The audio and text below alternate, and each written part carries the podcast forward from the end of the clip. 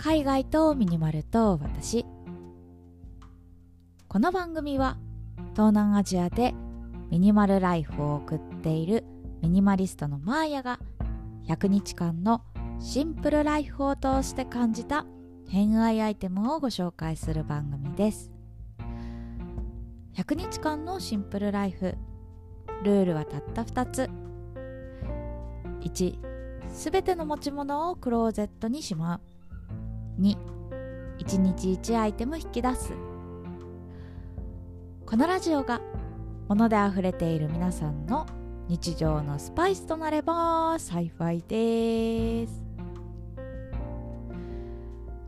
はい今日は2月10日金曜日ということで私が住んでいる地域でもね雪降り始めました。いや皆さんいかがお過ごしですか？いや私さ結構久しぶりに雪見てさ、まあ、ベトナム住んでる時雪降らないんでなんかちょっとウキウキしたのもつかの間めっちゃ寒いですね。当たり前だけど。暖房つけても寒いよ。でこの前さ私あのー、温活グッズご紹介したと思うんですけどもフル活用してますね。あのムコモコ靴下履いてなんならねあのヒートテックの桃引きみたいなの履いて さらにね腹巻きして白湯を飲むっていうおばあちゃんみたいな生活しているんですけどそれでもやっぱり寒いね。なんか風邪ひかないようにちょっと皆さんもくれぐれもお体気をつけください。ということで今日も早速お話ししていきたいと思います、えー、今日は私のつぶやき会です。私が普段考えていること海外生活のことミニマリズムのことなんかをゆるゆるとお話しする会となっております。で今日のテーマはですねはい心が満たされるもの選び3つのポイントということで 皆さん物を選ぶ時どんな風に選んでいますかね？なんかさこうあ可愛い顔みたいな感じで物買っていくとどんどん増えていくじゃないですか。で私ねなんかそのあんまり言語化してこなかったんですけどやっぱね物を選ぶ時ってまあもちろん吟味して選んでいるんですけどそうやってねちゃんと自分なりの基準を持って物を買うことでね結構心が満たされるようになったなーってあの振り返ってみて思いました。ということで今日はですねあのマーヤ流なんですけど、はい、あの心が満たされるもの選びについてお話ししていきたいと思います。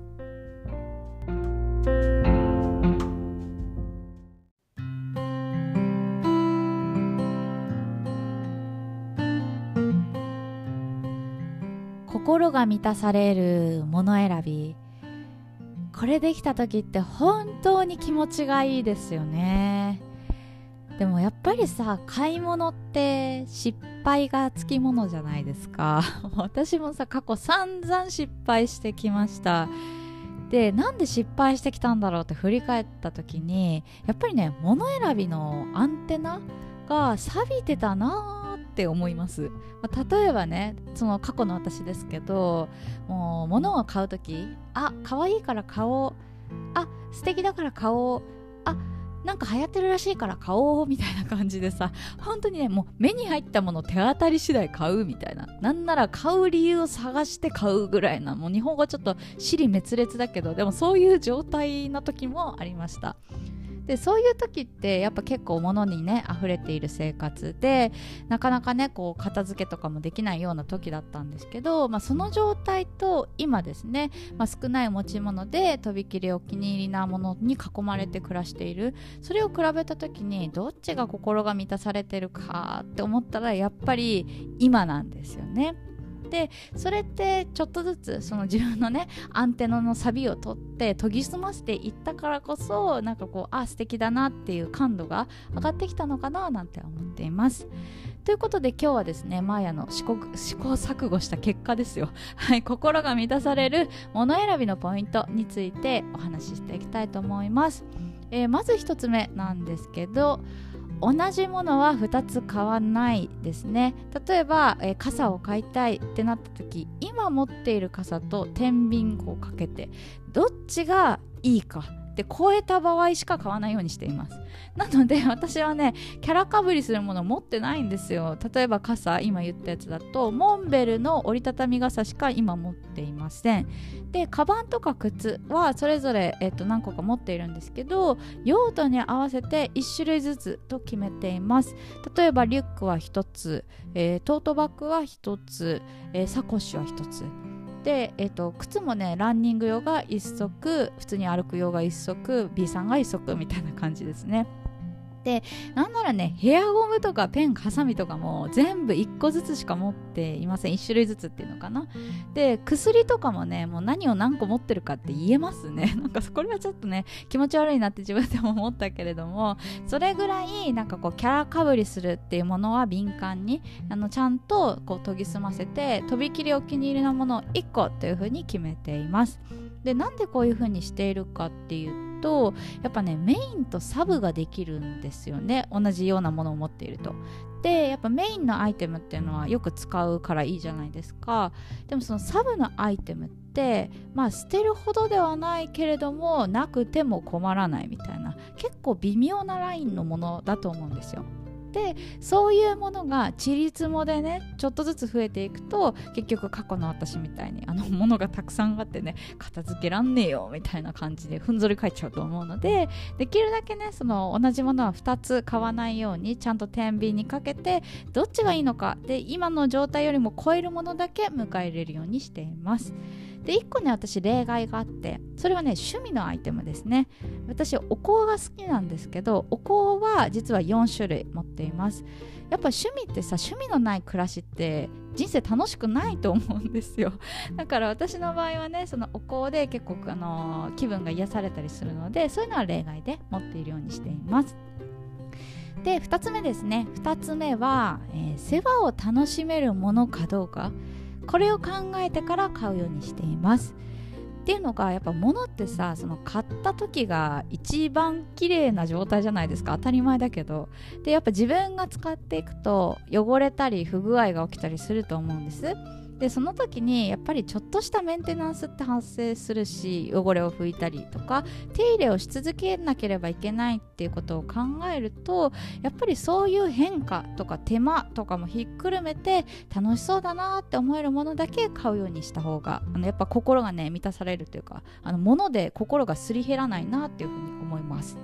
で最近だとね私あの一輪挿し買ったんですよ。で一輪挿しなんか結構こういうアイテムだなと思うんですけどやっぱお花のある生活ってすごい素敵だなっていう一方でその一輪挿しを買うことによってね地味に手入れが発生するんですよ。あのお花の水を変えなきゃいけないとかカビ生えるかもしれないから定期的に拭かなきゃいけないとか そういうのを考えてやっぱそれも天秤ですよね。かけた時にそういうのをひっくるめてやっぱりお花のある生活が素敵だなって思うんだったらそれは買った方がいいアイテムだなって思います。なんかこれさなんか私ね過去にあの恋と愛の違いみたいなのを なんかね誰かから聞いたことあるんですけどなんか恋は相手の長所を好きになることで愛は相手の短所をひっくるめて好きになることらしいんですよこの違いって。で物選びも恋と愛だなって思っててその恋で買っちゃうと絶対に後々いらねえってなることになるんでちゃんとねその愛せるものというかなんかキモいこと言ってるけど私。そうそうなんかその物には絶対長所と短所があるんで短所もひっくるめてああやっぱり欲しいなって思ったものだけ買うようにするのがいいと思います。で最後3つ目ですね。3つ目ははい樽を知るです。樽を知った上でその上で迎え入れるっていうようにしていますで皆さん樽を知るまあ聞いたことあるんじゃないかなと思うんですけどまあ意味で言うとあの自分はすでに満たされている状態なんだなっていうことを自覚する。その上で物を迎え入れるようにするとやっぱ心がね満たされた状態で物が買えると思います。っていうのがその最初のねあの 過去の私じゃないけどやっぱ買い物ってそのその人の生き様だと思うんですよ。だからやっぱ次から次へと物を買う人ってなんか満たされてないんじゃないかなとかなんか将来に不安が強いんじゃないかななんて思ったりします。で決してねそのなんか今の暮らしをもっと良くするんだみたいな向上心からやってるんだったら否定するつもりはないんですけどでもやっぱりこう今持っているものまずは自分のことっていうのをしっかり理解してで今あるものっていうのに満足した上でものを迎え入れた方がやっぱりなんかこうものに依存しない生活になるような気がしています。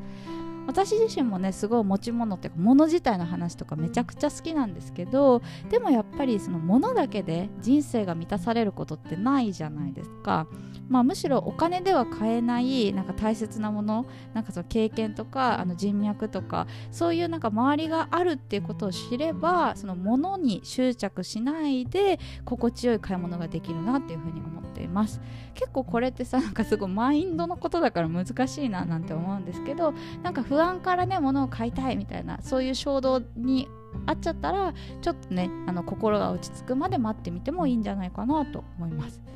これがね私の試行錯誤した物選びのポイントなんですけど、まあ、これは結構人によってあの価値観変わってくるかなと思うので、まあ、参考になれば幸いです。ということで今日は心が満たされる物選びのポイントについてお話ししました、えー、最後まで聞いていただいてありがとうございました。次は何を話そうかな？